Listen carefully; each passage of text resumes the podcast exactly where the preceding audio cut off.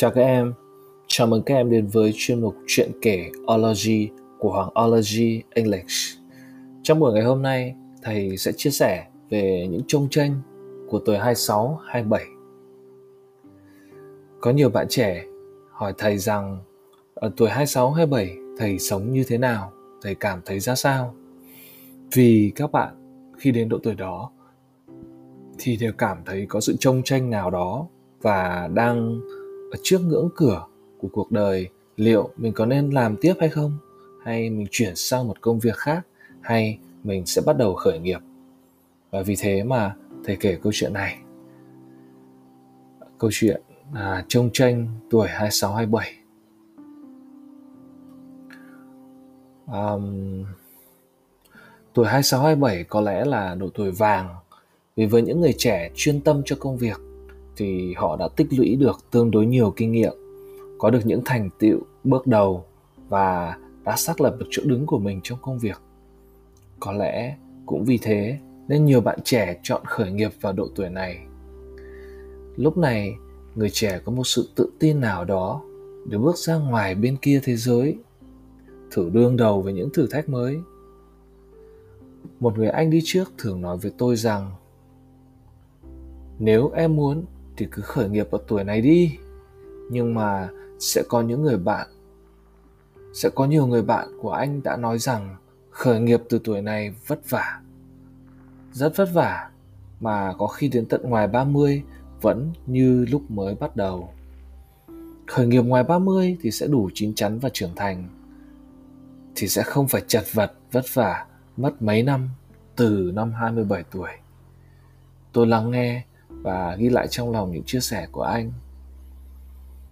Tuổi 26 27 có những bạn trẻ sẽ tạm hài lòng với những gì mình đã có trong công việc để sống quay vào nội tâm hơn, dành cho gia đình và cuộc sống riêng hơn. Còn công việc thì đã có phần ổn định rồi. Đó là khi ta bắt đầu có sức ỉ tuổi tác. Tôi vẫn nhớ như in lời chia sẻ của một người anh rằng những năm tháng này là giai đoạn chuyển giao của đời người, từ một người trẻ mới bước vào đời tràn đầy nhiệt huyết và lòng ham học hỏi, chuyển sang một người sau những vết chảy xước của cuộc đời đã bớt trẻ trâu hơn, chín chắn hơn, khôn ngoan hơn, nhưng cũng không còn nhiều nhiệt huyết. Cuộc sống như một thói quen và việc học hỏi chậm dần chậm dần rồi dừng hẳn lại đó là những bức tranh về tuổi 26 27 từ những người anh đi trước. Tôi trân trọng những chia sẻ ấy để đi vào tuổi 26 27 của mình. Về chuyên môn cốt lõi Năm đó, năm 2010, tôi 26 tuổi và kết hôn, chuyển sang một giai đoạn cuộc đời mới và đó cũng là thời điểm tôi bắt đầu triển khai một khóa học mới để à, thực hiện việc đào tạo giáo viên lần đầu tiên của mình. Đó là một giai đoạn thực sự khó khăn. Mãi đến sau này khi đã quá quen với việc luôn chủ động làm những công việc mới và làm những dự án mới không có ai hướng dẫn thì tôi mới kiểm soát được nỗi sợ và dần học được cách giữ tâm mình luôn ở trạng thái bình an. Còn ngày ấy thì trong đầu lúc nào cũng ngổn ngang và bâng khuâng về bài giảng. Tôi dạy mỗi ngày 3 đến 4 ca, rồi miệt mài soạn bài và chấm bài suốt cả ngày. Ngoài việc chấm bài cho học sinh là việc chấm bài cho trợ giảng và chấm bài cả cho cả bài chữa của trợ giảng để nắm được tình hình phát triển của các em. Buổi tối, khi tôi đi ngủ thường là vào lúc 2 đến 3 giờ sáng. Khi vợ đã ngủ say rồi Buổi sáng khi tôi thức dậy thì vợ tôi cũng đã đi làm từ trước đó. Còn tôi cứ dậy là lao đầu vào công việc. Bữa trưa, tôi ăn một mình trong căn nhà 8 mét vuông, chợp mắt 5 đến 10 phút rồi lại lên lớp để dạy học.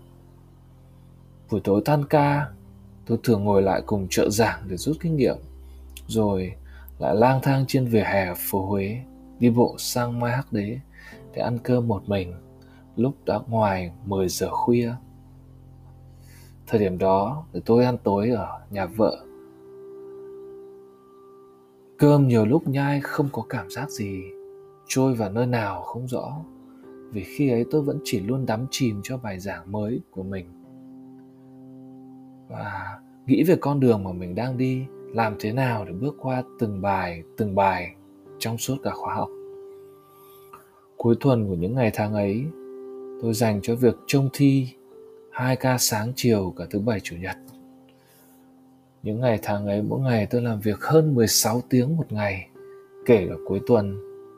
Bằng cách nào đó mà vợ tôi ngày ấy vẫn quan tâm tới tôi, khi thì là cái bánh đúng lúc, khi thì là bữa ăn nhà hàng cuối tuần và một bộ phim nào đó cho khuây khỏa đó là về chuyên môn cốt lõi, về vận hành.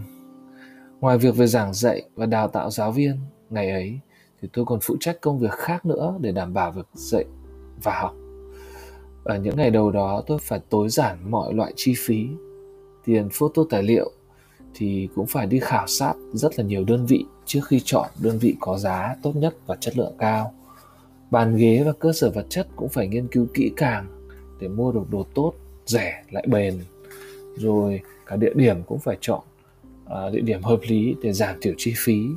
Ngày đó lớp học ở cuối ngõ 300 phố Huế tôi cũng từng nghĩ đến việc uh, tự động hóa những khâu có thể giảm tải cho mình.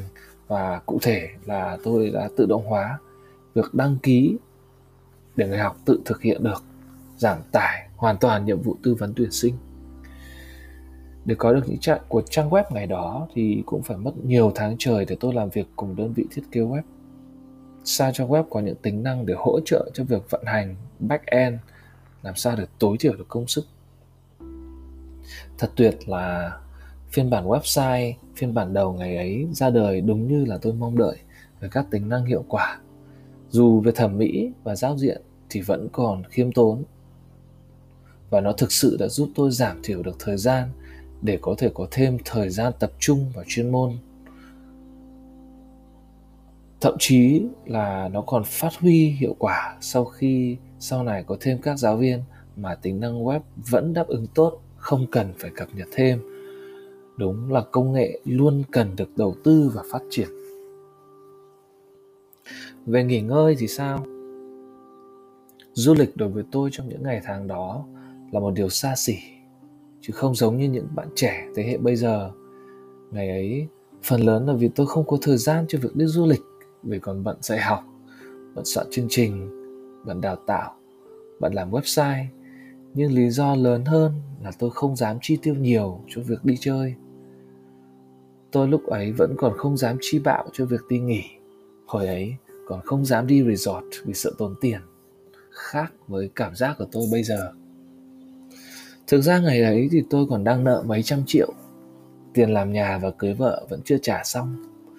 Mà tương lai của tôi lúc ấy thì cũng chưa rõ ràng. Và chưa có gì để đảm bảo cả. Thế nên tất cả dành cho công việc, tất cả ưu tiên dành cho công việc. Khi công việc mà hanh thông thuận lợi thì mọi điều sau đó cũng sẽ thuận lợi kéo theo. Ngày ấy, tôi chỉ nghĩ đơn giản là chưa đến lúc để mình được quyền nghỉ ngơi. Chưa đến lúc để mình được quyền thư giãn. Về bạn bè thì tôi lỡ rất nhiều cuộc hẹn với bạn bè vì giờ làm việc của tôi bị lệch so với các bạn.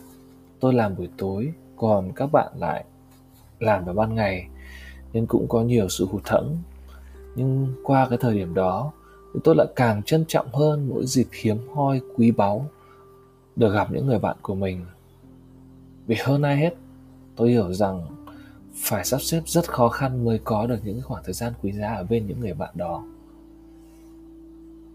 Thật tuyệt là những người bạn của tôi cũng cố gắng tìm cách sắp xếp cân đối lịch để được gặp nhau.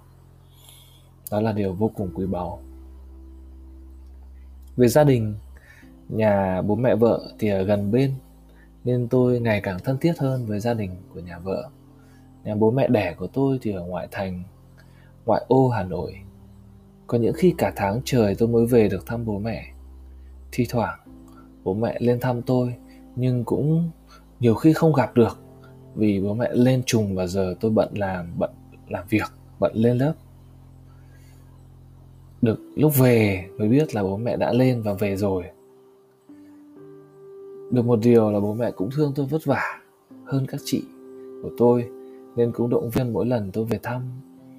Năm ấy, mẹ tôi bắt đầu có bệnh, bắt đầu nhiều bệnh hơn. Phần vì tuổi tác và phần vì phải trông các cháu của chị. Tôi ở xa là con trai duy nhất trong gia đình. Chỉ biết mỗi lần về lại mang mấy thang thuốc đông y cho mẹ.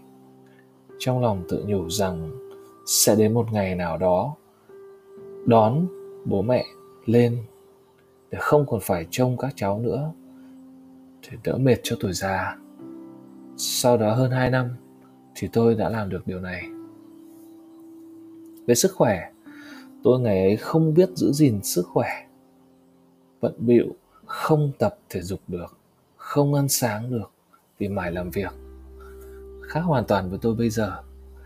Đến thời điểm đó thì sức khỏe phập phù cũng là điều dễ hiểu sức khỏe yếu làm giọng nói của tôi cũng yếu luôn.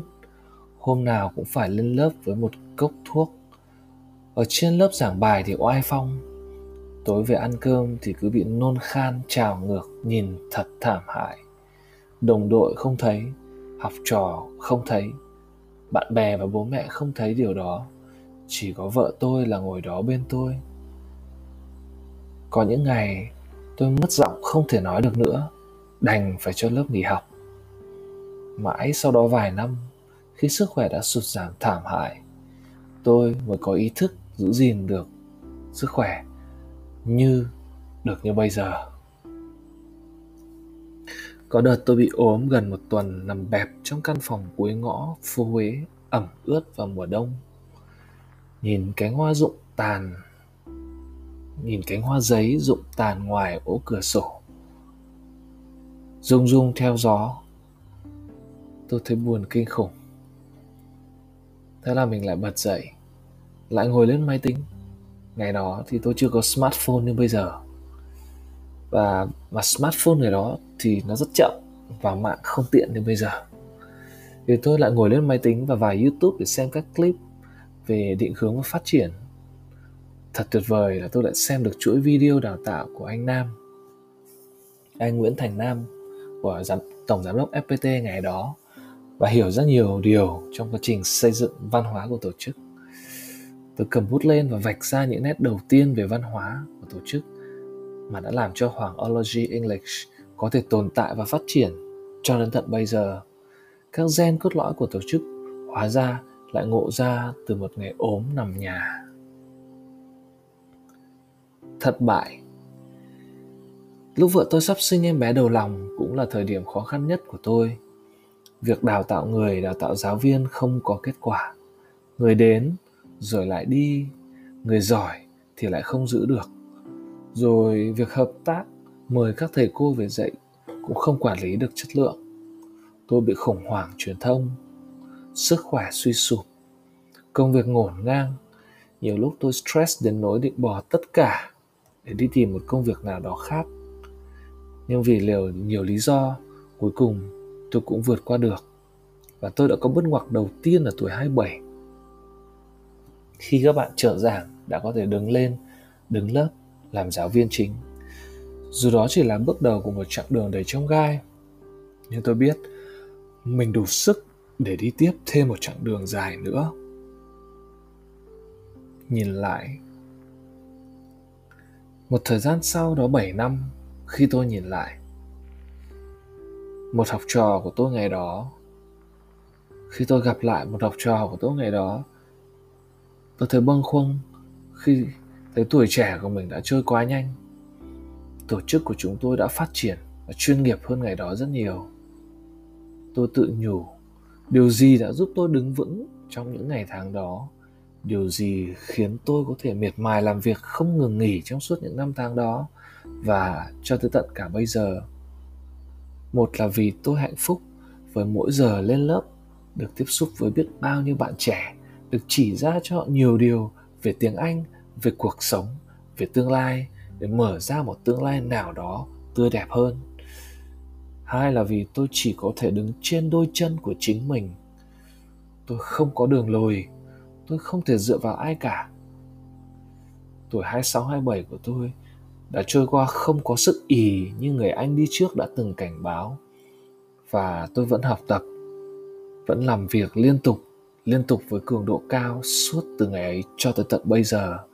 Và nó đi vào gen ology của tổ chức, không ngừng học tập, không ngừng phát triển bản thân. Ongoing learning, ongoing growing yourself. Dần nhìn lại thì tôi thấy các đồng đội của tôi đã thành đạt hơn đã có nhiều điều kiện để nghỉ ngơi và cân bằng hơn tôi ngày đó rất nhiều.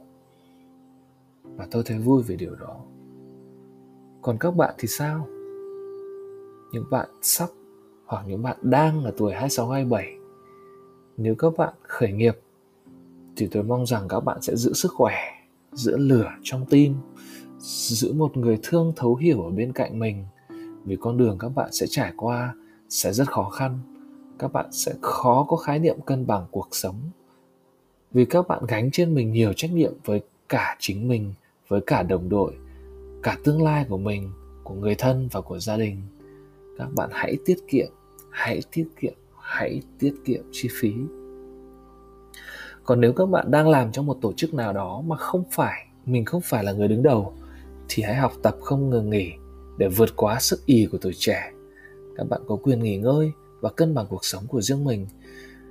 Nhưng nếu các bạn muốn làm được nhiều điều ý nghĩa hơn, hãy nhìn vào cấp trên của mình. Hãy nhìn vào người đứng đầu. Tổ chức, bạn sẽ chủ động và sẽ phát triển nhanh hơn cả tổ chức của mình. Có thể họ, những người đứng đầu tổ chức, luôn tạo điều kiện cho bạn cân bằng giữa gia đình và cuộc sống. Còn họ thì không có lựa chọn đó. Họ phải hết mình về công việc và vì tổ chức để những người khác có điều kiện để được cân bằng. Sau này, cũng có những lúc tôi có ý định di cư khỏi việt nam, nhưng ngẫm lại, thấy xét cho cùng, giây phút hạnh phúc nhất và ý nghĩa nhất của tôi là khi được đứng ở trong lớp học làm việc cùng với những bạn trẻ. Mọi điều khác trên đời hóa ra không quan trọng bằng niềm vui trong công việc mà mình thích. Nên có lẽ tôi sẽ còn gắn bó với việt nam trong một thời gian dài nữa.